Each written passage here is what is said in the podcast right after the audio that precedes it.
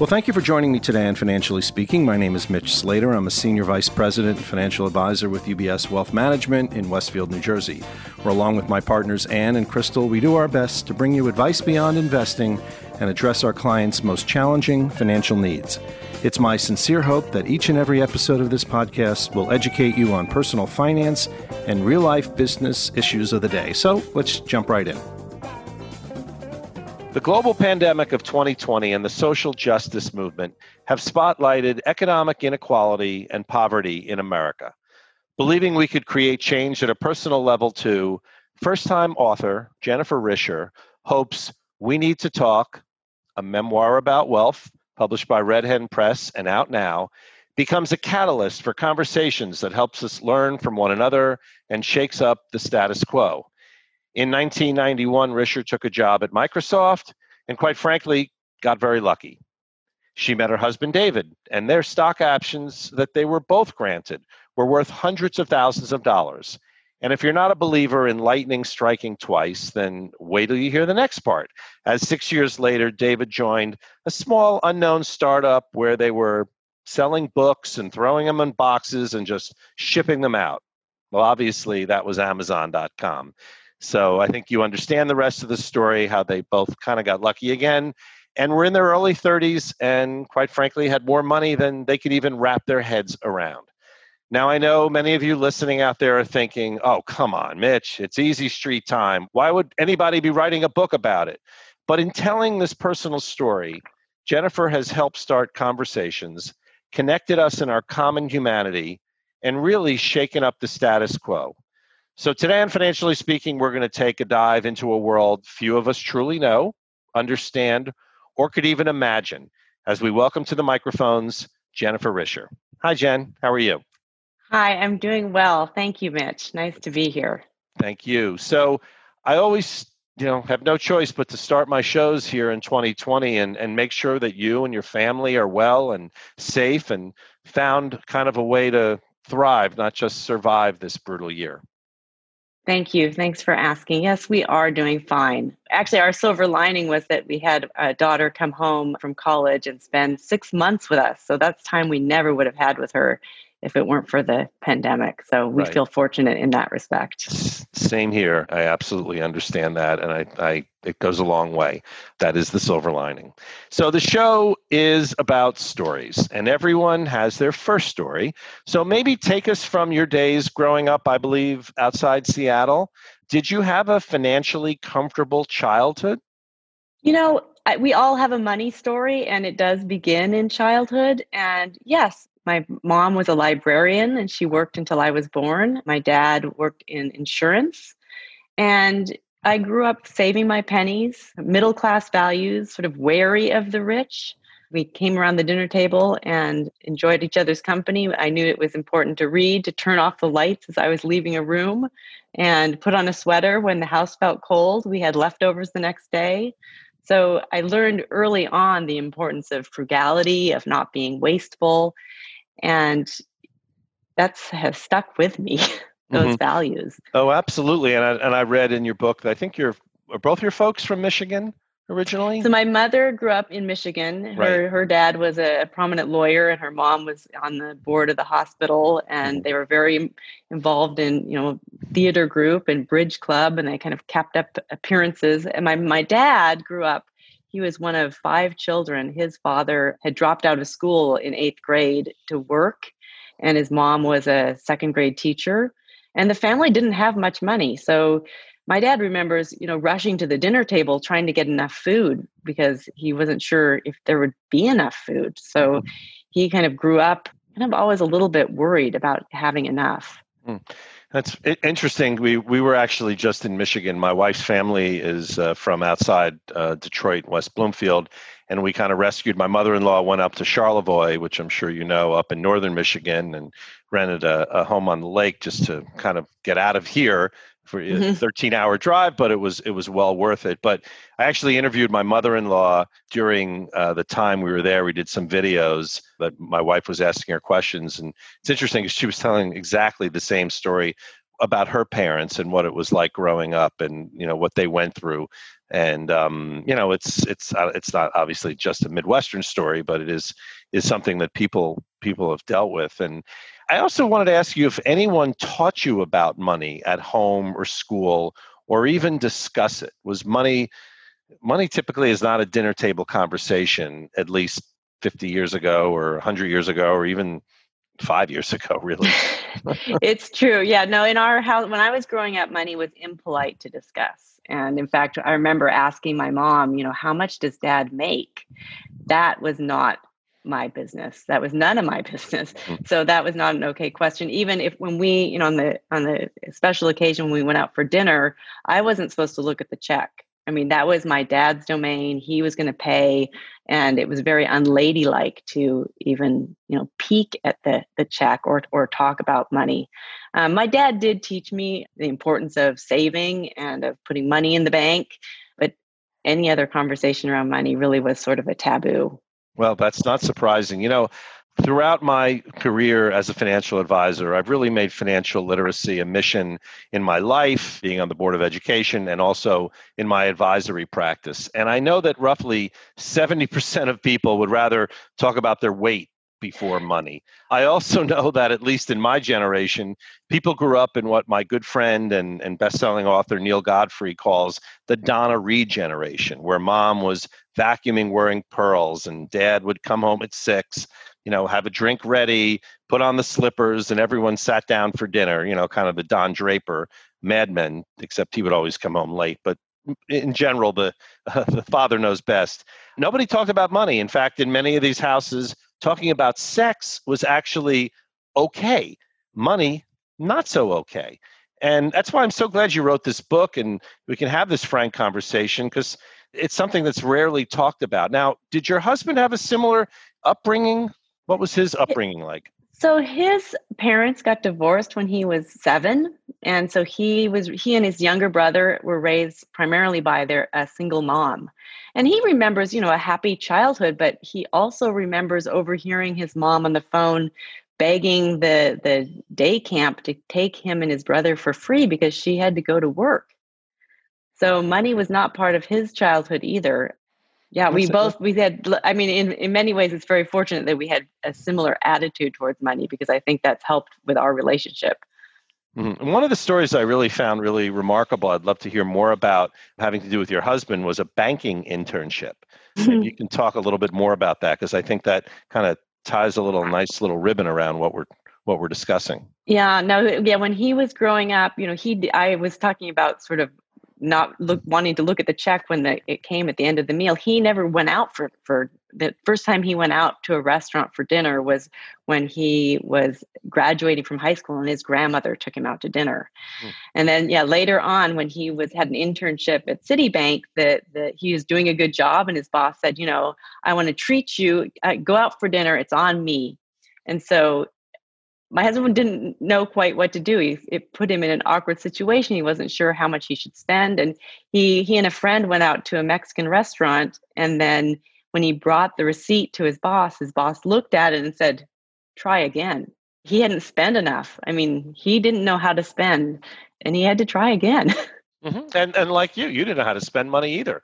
I mean, you know, exactly. this is not. This really isn't like something a you were taught but even in your in your in your lives it just wasn't part of the value system of of, of it was much or, yeah yes it was much more of a saving value system so right. i you know it was about saving and being frugal and mm-hmm. being careful and managing money well excess and spending were kind of frowned upon Mm-hmm. And actually, we'll get more into that, but I think by having that knowledge that both of you had, I think that probably helped you in so many ways going forward, you know, having experienced that and understanding and, and, and being able to talk about this. So let's talk about how you came into this wealth and you know let's talk about the first job at microsoft how you, you graduated where did you go to school so i went to connecticut college mm-hmm. and graduated with a degree in art history and philosophy and really wanted to experience a different culture and thought it would be really interesting to live in asia and i worked in tokyo for a couple of years and worked for a steel company teaching um, their employees English. It was a wonderful experience. Tokyo is an incredible city. You know, that was a, a wonderful start to to my life after college. And and I I love that you majored in art history and philosophy because this is something that drives me absolutely nuts and I tried as best as I could with my kids is that you know what? College is a time to really expand your mind and not just with beer and drugs and everything else but i mean really expand your mind. And i was fortunate when i was at school i was interested in radio and television and communications, but I was taking philosophy classes and Shakespeare classes and film classes and things that, you know, I wanted to learn more about or things I learned nothing about. Whereas today's kids, and I deal with a lot of millennials in running a number of 401k plans for a lot of young organizations that have thousands of employees that are, you know, late mid to late 20s you know they're also focused about which business school they went to. And no i you know i have no time. I have to you know continue on that track or on the marketing track whatever whatever the track is.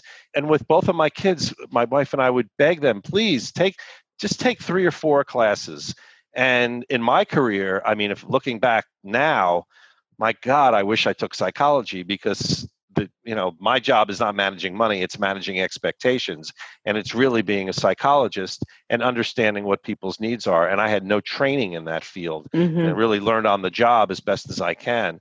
But there's so so important that you know have that. And i think the point that's even cooler is that there you you know there's so many parents that say you know don't waste your time with art history. Don't waste your time with philosophy. You'll go nowhere in life. Well ladies and gentlemen read this book um because that's not true. So well i it, think you learn to to learn by by by exploring different uh right different and, and the experience and, in tokyo too i'm sure was yes. you know just really brought out other areas that you never would have been exposed to so you're back and you're applying for a job at microsoft what year is this so I came back in 89, 1989, mm-hmm. and I and I was thinking I would move with my best friend to San Francisco, but she got this job in Seattle. So I went to Seattle and I had always wanted to work in advertising. So that was sort of my dream. How was I going to break into this industry that was everyone wanted to work in advertising. So I joined the line. still do, and yes, and um, I actually, so when I was talking to someone yet again who was telling me, you know, we like you, but we just don't have a position, I said, can I work for free? And so, with that offer, they said, sure, come on in. And I began working at an agency for free, learning about the about advertising, meeting people. And when I learned that there was, you know, through this this process, I learned that there was an opening at the agency across the street. I ran my resume over and um, was fortunate enough to get a position. And then, how did that work into Microsoft? So I, yeah and i was working as a account coordinator and my friend who i'd moved to seattle with who had started this job at this computer company called me and i was about a year into to this advertising position she said you know there's a there's a job opening up here at microsoft and of course living in seattle i knew that microsoft was a great place to work and sure. full of young people challenges and great opportunities. And I knew that they got free drinks and there was mm-hmm, mm-hmm. cafeterias in every yeah. building. So it was like just this kind of wonderful place to work, but I still wanted to learn more about advertising. So I weighed the option of, you know, she was saying that there was a position in campus recruiting that was open. And I that didn't sound that appealing to me, but the idea of working at Microsoft was interesting. And maybe I could work in marketing at Microsoft eventually. So I thought, okay, well, I'll I'll interview for this position and that that to me was sort of you know right place right time. I was fortunate enough to get those interviews and get a job and on the very day i i started at microsoft in orientation i met this guy called david who you know asked me out over email and i thought that's ridiculous. I'm not dating anyone i work with. Um, but soon i learned that microsoft's a big place and he was pretty cute so and um, asking um, you out over out. email was kind of a new thing in 1989. So it really was. I had never used email before. what a great way to start.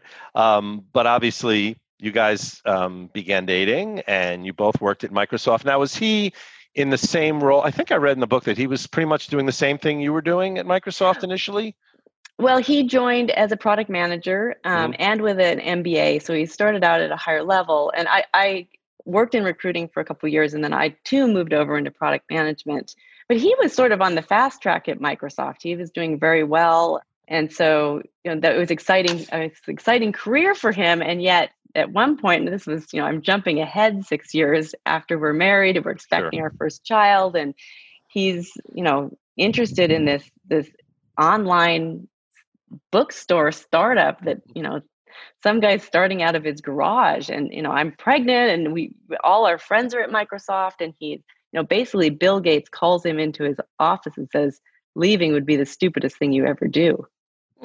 And yet he joined this startup called amazon.com and proving that even again, bill gates can be wrong ladies and gentlemen. At least this time.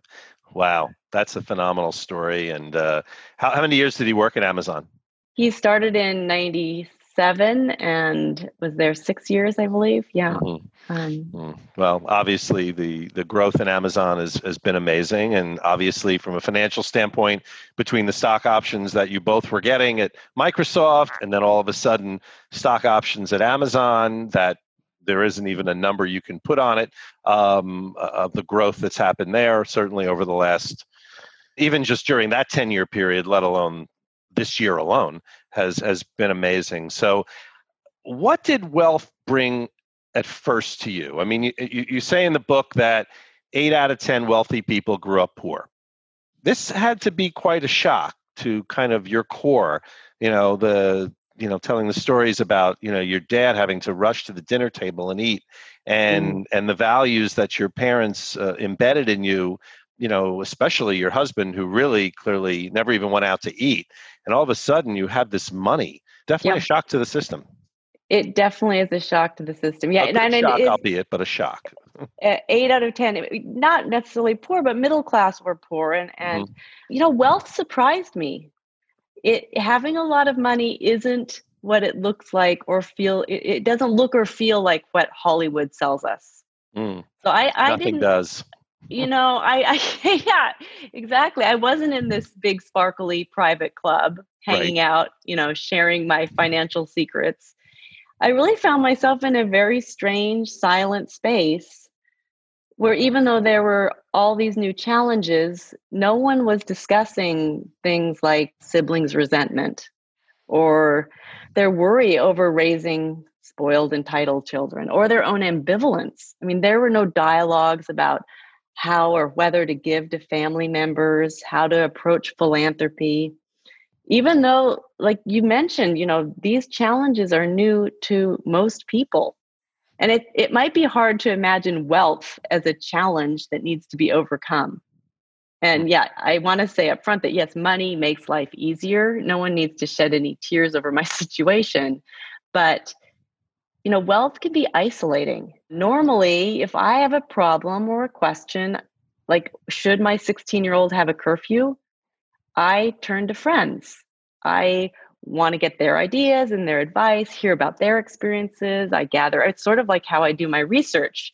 Just talking is helpful. Like it lets me know that my question is normal and that, that it's shared. But but the same doesn't happen with money and you know i really couldn't talk to people about having a lot of it and it, you know it at and this you can't time, really define you can't really define wealth either really i guess it, it must be a yeah. very it's a challenging word to to really define because it means so many different things to so many different people it, it quickly becomes relative and you know for me you know i think anyone who has more money than they had growing up or more money than other people in their extended family or more money than a lot of their friends will feel this sort of disparity and you know we want to be equal or, or maybe we want to be a little bit better than our neighbor but we don't want this huge gap and it makes it challenging you know when you think of trying to navigate a vacation with another family that doesn't share your resources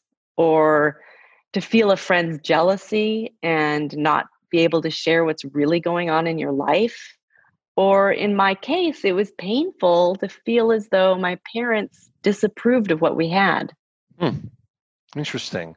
So, did you and your husband get your, I guess you kind of got your own education really about wealth, or were you relying on professionals to, to guide you along the way? And you know, as as a finance to put on my financial advisor hat, which I don't really do that often on these shows, but it, it fits right here.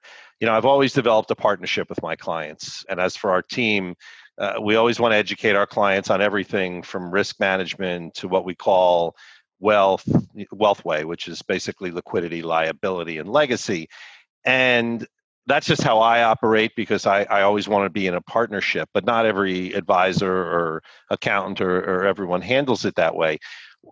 You probably had people just banging at your door you know people find out about wealth very quickly. People probably literally move to seattle to be in my industry or similar industries because you know as the old why do you rob banks? You go where the money is. It just kind of what what was you don't have to get specific at all but what what kind of what was your take on when you started meeting people that were managing wealth or hearing from others that were managing wealth? What were some of yeah. your views and thoughts on that?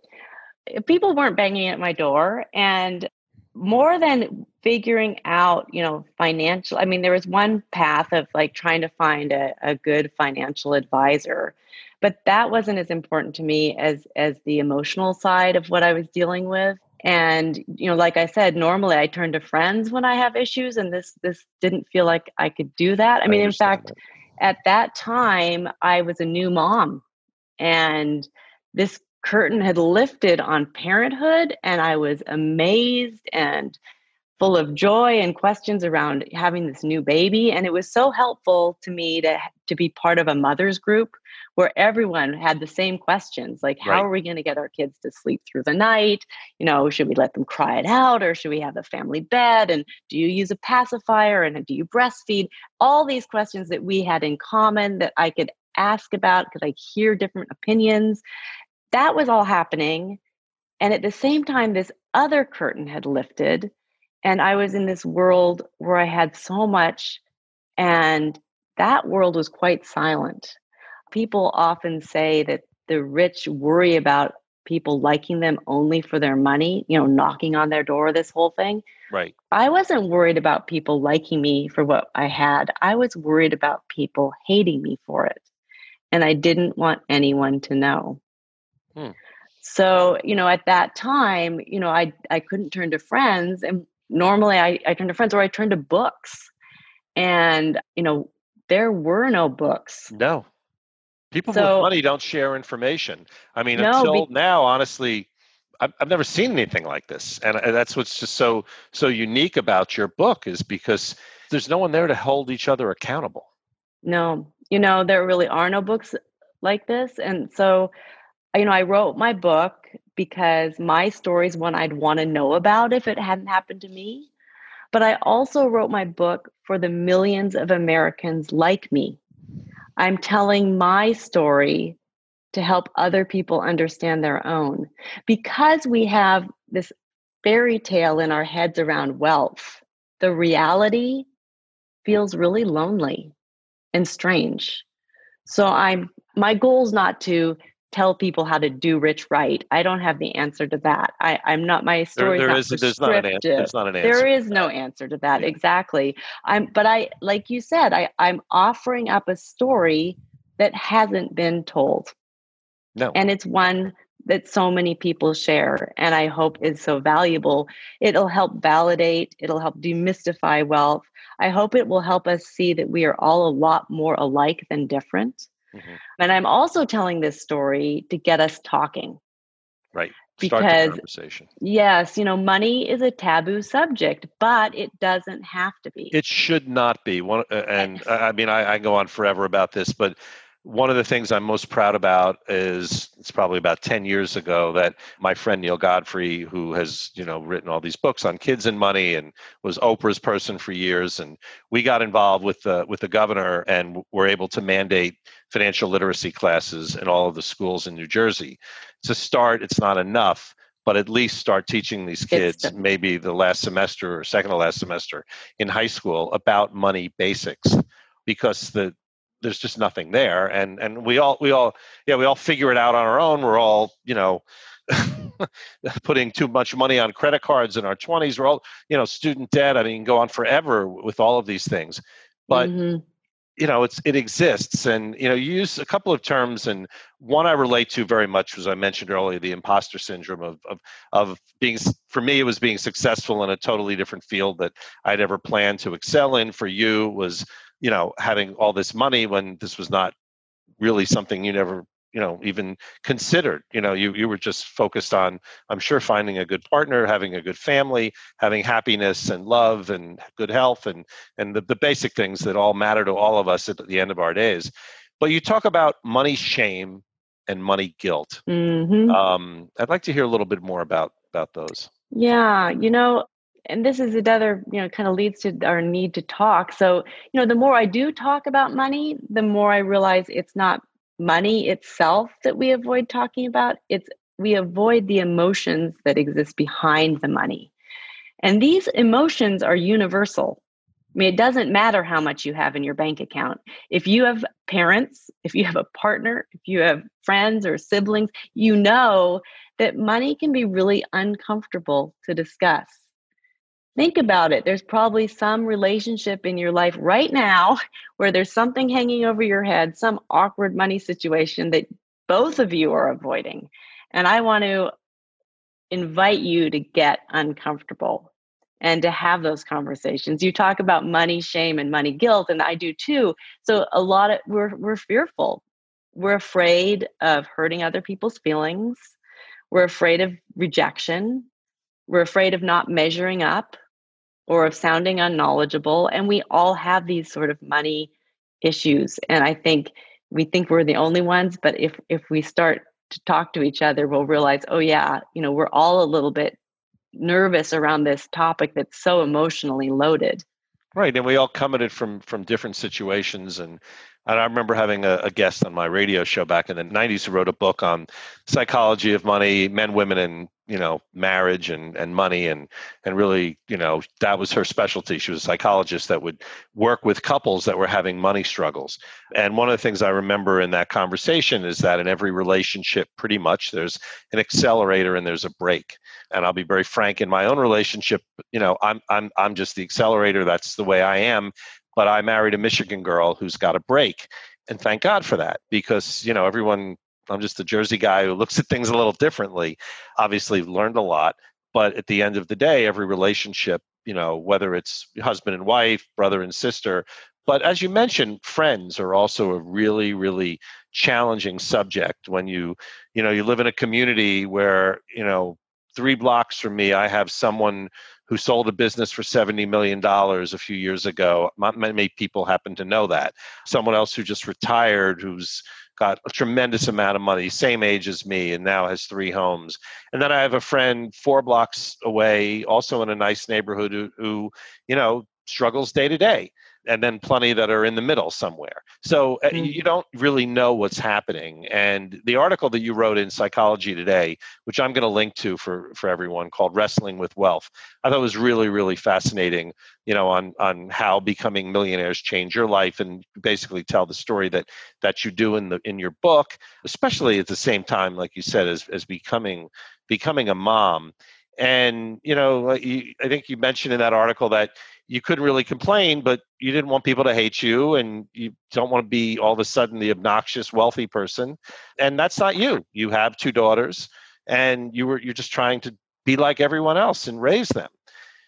But circle back to now you raising kids in this different scenario of having wealth. So did you I'm curious if uh, you were giving them allowances, teaching them at an early age about charity like you know there there are books on that topic. That that I happen to know as as mentioned before my my friend who's written one of them but actually several of them. But but how did you go at that you know because that's a real decision a husband and wife have to make when it comes to dealing with their kids. Mm-hmm. it was a worry and i think every parent worries about this. No one wants to raise a spoiled brat. So we worry about spoiling our kids and, and money adds an extra layer there. You know when you asked about allowances and there's you know this sort of structure you can put have your children put money in you know designate three different areas saving spending and giving and you know there's all these different structures uh, on right. how to kind of teach your kids about money but i am a firm believer that you know they're watching you so they see what you do. So it, it's really important as a parent to live your values. And that means day to day, week to week, year to year. They're watching what you do. They watch, you know, you go to the grocery store, and it's not just about money, it's about awareness of other people. It's about your attitude. It's about a sense of gratitude and how you move through the world. So, as you're driving into the grocery store and someone cuts you off and takes your parking space, how do you react? Your kids are listening to to kind of how you react to that, and they're watching you as you go into the grocery store and you make your selections. I mean, are you thinking about making trade-offs? Are you making choices? How do you think about you know what you're going to spend or what you're not going to spend? How do you interact with the guy at the meat counter? Are you saying thank you? Are you are you respectful when you're being checked out? You know when you get back to the car do you return the cart? I mean all these things are things that your kids are are, are watching. And they know what you how you spend your day. How do you prioritize your time? You know what do you talk about around the dinner table what do you worry about? What what are you proud of? These things are things that kids are listening to. So really I feel that it's been successful for us to just, you know, lead by example and and lead the life that we hope to see them leading. I mean, you what do you want for your child? Do you want them to grow up to be happy and committed to to their community and giving back and and and having an impact and feeling a sense of purpose I mean, really, in the end, where does our happiness come from? It's those human connections. And we want them, you know, we want our girls to feel empowered as individuals and as, as members of society that are making a difference in a positive way. And when they when they observe their parents being charitable and doing things to help their own community and really getting a sense of what's happening.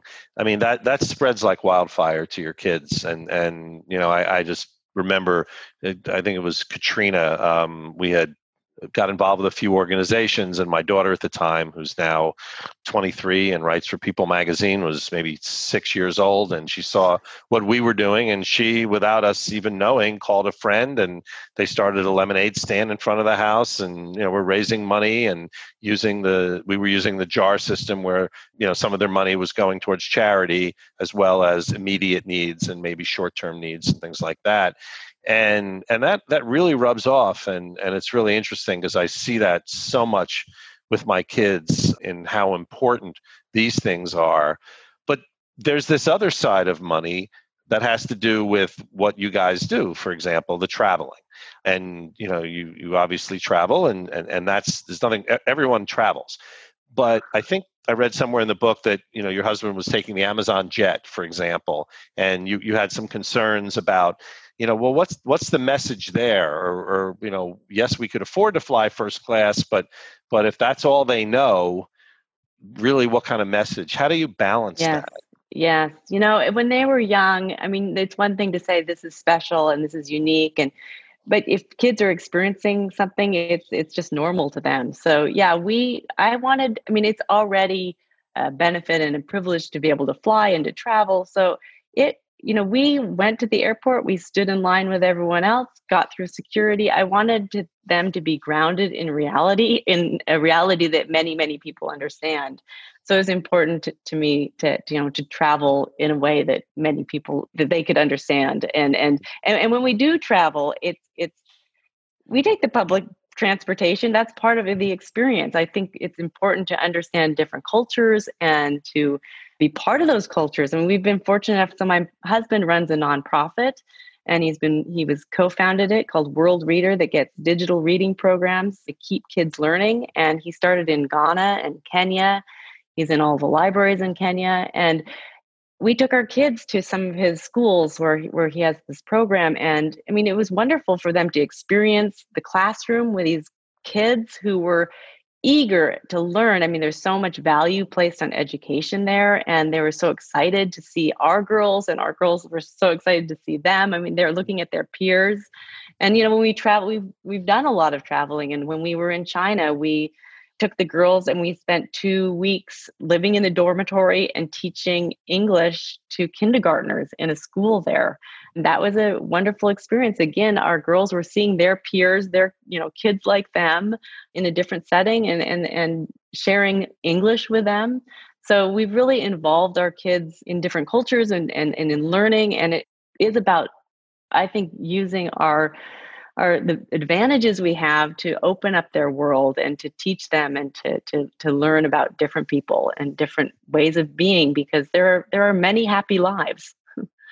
And there's no rule book on how the wealthy live you know? Social media and television created this fantasy that maybe started with lifestyles of the rich and famous and somehow morphed into Kardashians and influencers and and everything else. And and you can see how many people obviously not you, not even close, get caught up, corrupted, and in the case of many of our leaders today, you know, become sociopathic or narcissistic to a point that, you know, you were able to avoid that and you drew the line at and you were able to come out the other side. And, you know, I, I think that's so fascinating. And what you've done in the book is you told your story, but you also told the story of a number of other families. And I don't want to give too much away, but maybe you could share one or two stories that that kind of are part of this common thread that you discovered while writing the book. Mm-hmm.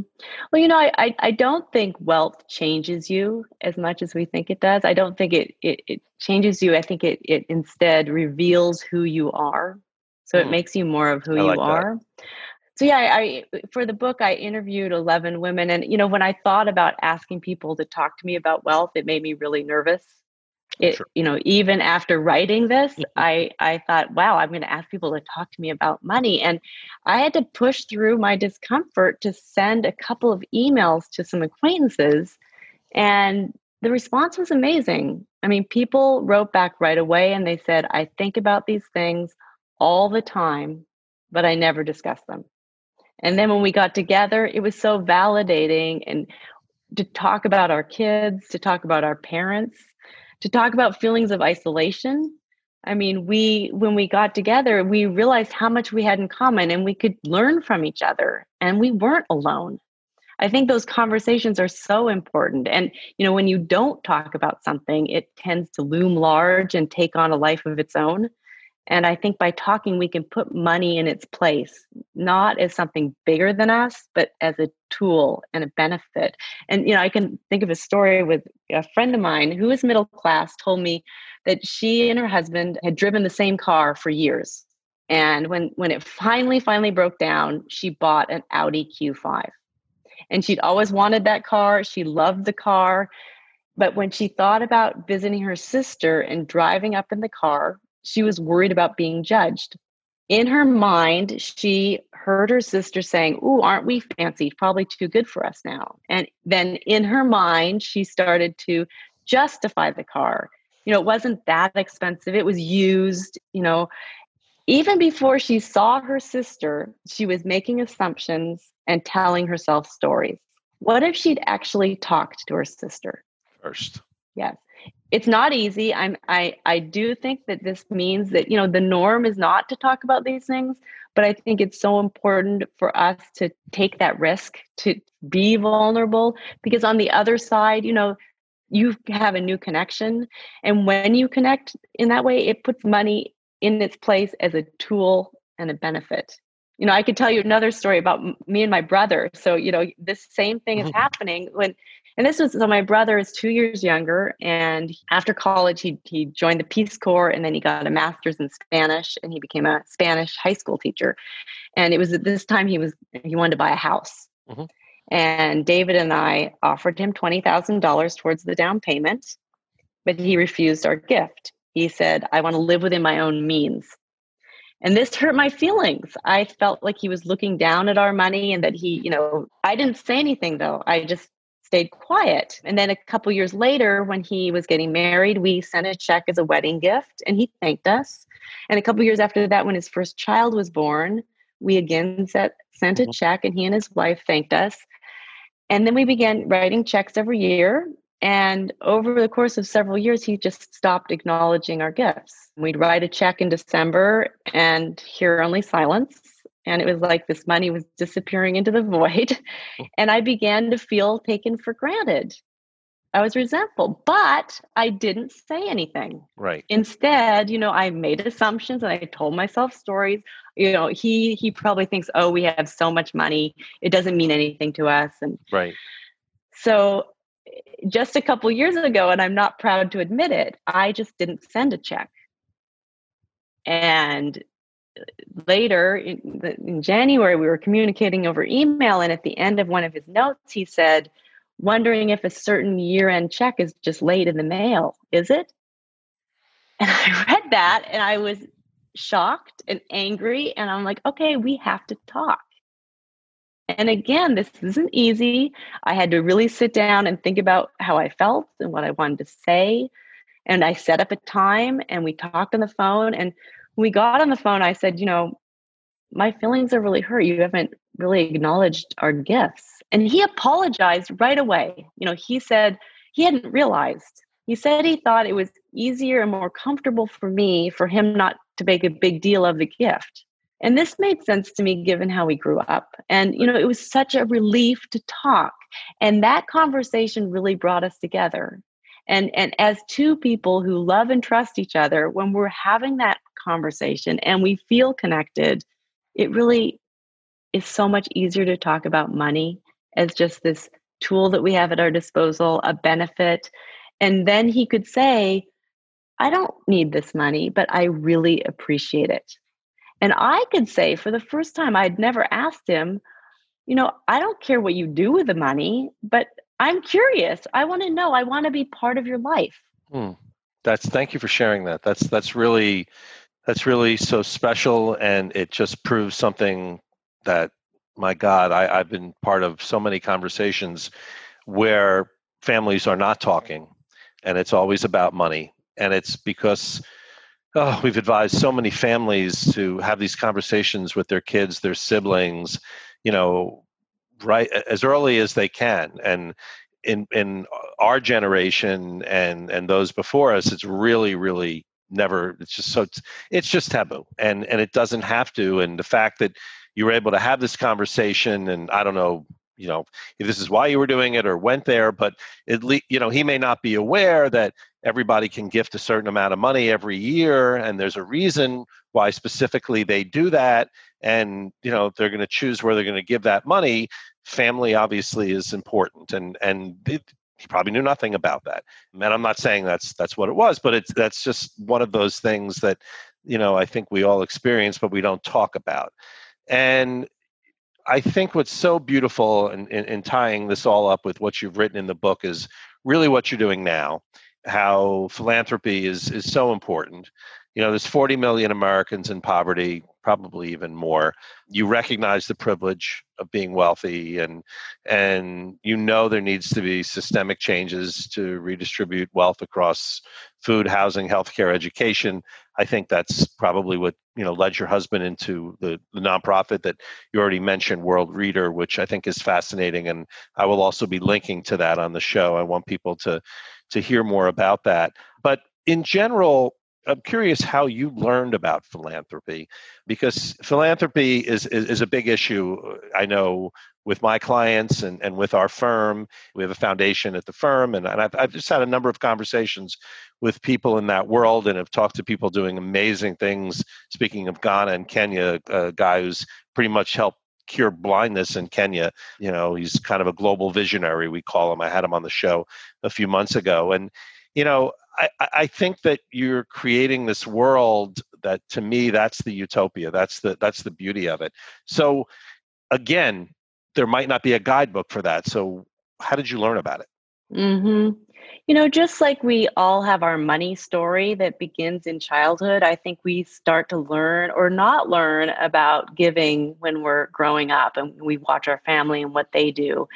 And for me, you know, my mom and I took canned peaches to the food drives and we took clothes to the Goodwill, but I never there was not a lot of charitable giving going on when I was growing up. I didn't not something I really learned much about. It wasn't until I got to Microsoft and I was surrounded by peers who were were giving and that's when I gave a certain percentage of my paycheck to the United Way.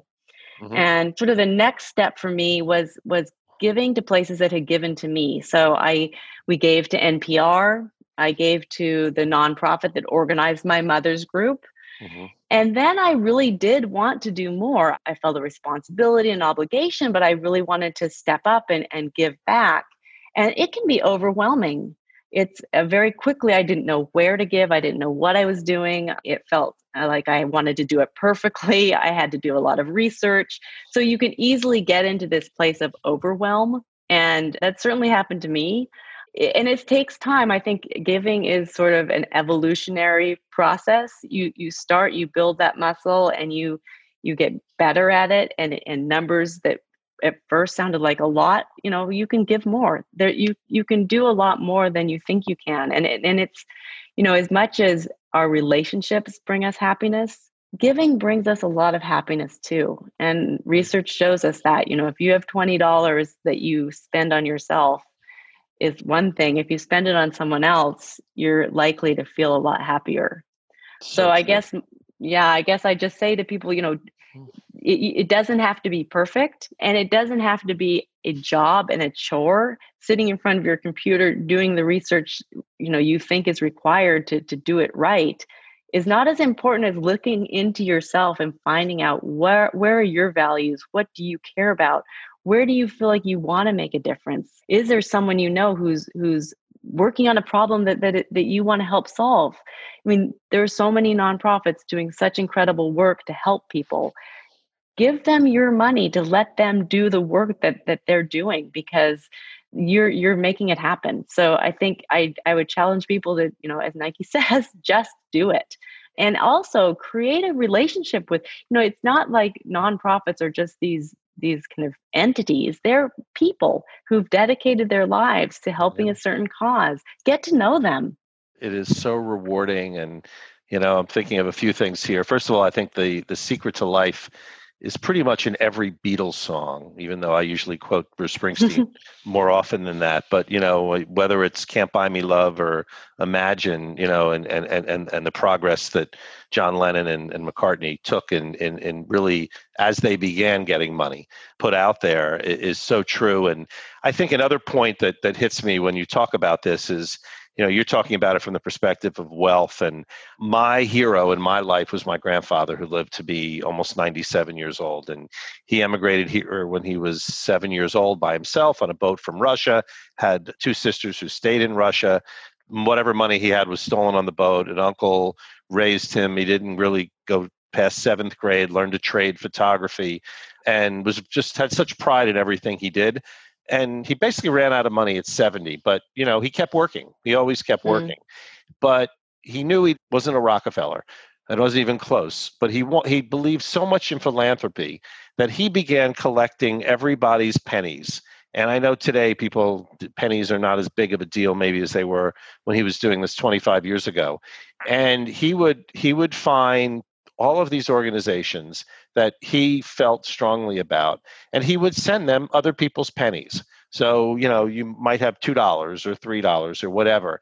And actually, the New York Times approached, found out about it, wrote a story on him, called him the penny philanthropist. And when he passed away, wrote, wrote that in his obituary. And I learned so much from observing that and it's showing that you don't have to have the massive wealth. You could be middle class you could be whatever it is but there is no better feeling than giving and i think that's you know if there's anything there's so many things in your book but i mean that that is that is just such a such an important thing an important statement and and i know personally from being involved in nonprofits and things that that interest me for example music and i was in a on a board of a nonprofit that what that supplied musical instruments to schools that couldn't afford them after the No Child Left Behind laws and Little Kids Rock, which is the organization, and Teach Rock, which is now what Steve Van Zandt runs. I mean, we've we've you know supplied millions of schools with with these instruments and and gave these kids, as we call it, the right to rock. But at least it was something that I thought because music's always been such a big part of my life, and to be able to share that. So I have a couple of kind of lightning round questions to to to end with. I've never done this before, but I'm actually taking a couple right from your book because you you pose so many. You got you really have me thinking. I I, I you know usually finish a chapter and then sit and think as much as I was doing in your book, which I loved. So I'm going to throw a couple right at you. So has there been a time that you would gladly have given all your money for a different outcome? Well, it feels like right now I would like give my money for a certain outcome. Okay. I I I think we agree you know, on that, but can't really get into it. Let's just put it that uh, way. Yeah. So you know, I I think as much as I want to start conversations at you know, I think we all need to talk to each other and start with talking to people who are closest to us. I think that that and this may sound far reaching, but I think starting these conversations I hope will really help fight income inequality. You know, our silence keeps the status quo in place. It doesn't get us to examine our relationship with money. It allows us to stay in our bubble and be unaware. And I think, you know, when there's a large and influential segment of our population that feels isolated and estranged, they're not at their most generous and empathetic. And they're not necessarily holding themselves accountable or inspired to make change. And when I think about, you know, what I've done with my wealth, it's it's given me the time to write and to think. And right now, it's given me the privilege to try and get this message out that we need to start talking to each other to connect and to learn from each other. But on a bigger scale we we can collaborate. When we start talking we will can hold ourselves accountable. We can become more aware of our own privilege. And i hope that that translates into you know a more equal and and just society because right now i'm not living in a society that feels good to me. Not even close. How do you choose the priorities though on a planet that has so many problems. I mean, obviously, we have more than we can even discuss just in our own backyard. But you know, when you look at everything, so why why reading, for example? I guess I would use that as an example. So your husband mm-hmm. chose to to to attack that. Was there something specific that had happened to him, or or that you guys felt so strongly about that led you in that direction? Well, my husband's always been a big reader. And, you know, he, as a kid, would walk down the street reading a book. And I think his hmm. people would call his mom and say, Your son just walked by. I'm scared he's going to get hit by a car. He's, he's reading on his way to school. So reading's been a big part of his life and, and mine as well. My mom was a librarian and so we feel the importance of reading as a way not only to learn about ourselves, but to learn about other people. They, he says, you know, books are first a mirror and then a window. And you know, education is a key to to kind of building a better life and having having more prosperity in your life. So he wanted to combine this love of reading and this importance of education with technology. So World Reader, for example, got you know it, he uses digital books and he and he works with local publishers and and authors to so the kids are reading about themselves. They're not reading about American kids, but they're reading about Ghanaians or Kenyan kids, or he's in Jordan working with Syrian refugees, and he he found books that are going to be relatable to those kids. So I think the answer to your question is education is incredibly right. important. Right. It's interesting you mentioned that with, with children's books. Two, uh, well, one is a cousin and one is a friend who happened to be his college roommate. My cousin Judd Winick, who actually lives in San Francisco, was actually on the Real World San Francisco, the popular year, and he wound up marrying Pam, who was on the show, who's a doctor, and um, and Judd writes children's books and has had major, major success with his high low superhero series. And his best friend is Brad Meltzer, who I just had on recently. And Brad, besides writing phenomenal bestsellers himself and, and TV shows and History Channel, and he's, he's all over the place, he writes these wonderful books about his heroes. In fact, he has a book called I Am Ruth Ginsburg, as well as I Am Martin Luther King, that are these just beautiful, beautiful books and Guy Raz is doing the exact same thing, but he's doing it in an audio format with with Wow in the World, and it's just if we don't start with kids, then we don't have a future. You spent, I think you said, a decade on this book, which is really, you know, shows how much how much of your heart and soul you put into this. Did you enjoy the journey? What was kind of your biggest you know, takeaway from that? Absolutely. If I hadn't enjoyed the journey, then that would be a little bit painful to imagine yeah. spending so much time. No, I, you know, I, I talk to writers and they tell me, oh, I have to set aside a certain time and I have to force myself to do this. Right. I basically opened my eyes in the morning and ran to to the computer to write this process was was i enjoyed this puzzle. You know how was i going to write about my experiences in a way that were compelling? How was i going to tell a story that other people could find useful for their lives? How was i going to talk about money in a way that wasn't off-putting or offensive? So it was it was something i grappled with and i basically taught myself to write through this process and it's very rewarding to finally have the book out in the world I'm I'm I'm thrilled that it's out there and now I let the conversation begin. Oh, and it's certainly beginning. I'm going to end with I usually end with one of Tim Ferriss's questions and um, you know, I always mention his name and I credit Tim Ferriss with uh, uh, in his book Tribe of Mentors we're asking 10 of I think the coolest questions in the world to a lot of different people. So I'm going to throw to you that I think uh, uh fit here. What purchase of $100 or less has most positively impacted your life in the last six months or recent memory? Well, I'm going to change your hundred to a thousand because okay. it, it, was a hundred in my. So you know, my husband and I have now been married 25 years, mm-hmm. and we went out for dinner, and we had a nice dinner. And at the end of the meal, I said, "Give her a good tip." And just because we had had a conversation with her, it's you know, a restaurant. It's tough to be. It's people are suffering right now, and I, I, in my mind, when I said that to him, I imagined him writing a hundred dollar tip, and he said I gave a good tip, and we were walking away, and he said I gave a thousand dollars, and we hmm. we had just gotten home, and the woman was calling us saying, "Really? Are you?" I mean, it was the most wonderful feeling to have given her that money, and she was so appreciative and so happy, and that was the best thousand dollar anniversary gift I've ever received. What a what a beautiful thing to do and I get that and obviously we've had many of our meals delivered as well as the rare times that we've gone out and I've made a very strong effort to leave usually two to three times what I would have ever left because I, I can only imagine the struggles that these people have in just paying their bills, especially not even getting any more unemployment and, and, and uh, government funding. So um, that's, that's beautiful. Lastly, you are granted a magic wish. It's a billboard, and you can leave any message for the world to see. What would it be and why? Oh, I think you have to answer that question. That's a tough question. There's so many things. It is um, a really, and I, I, I ask this every show, and it is, it is a very difficult question, and it is something you can just say, "I'd like to think about." It's fine, because well, there, I, I there are many messages say, we'd like to. I mean, there's one there's, message I think we agree on that we won't say, but there's are other there are other things too. I think.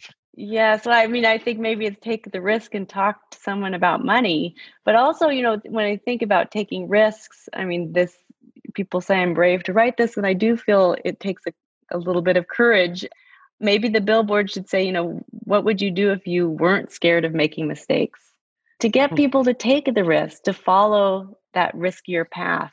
I think we all have it within us, and we should trust ourselves and and and be our best selves and be our biggest selves as as much as we can be mm-hmm.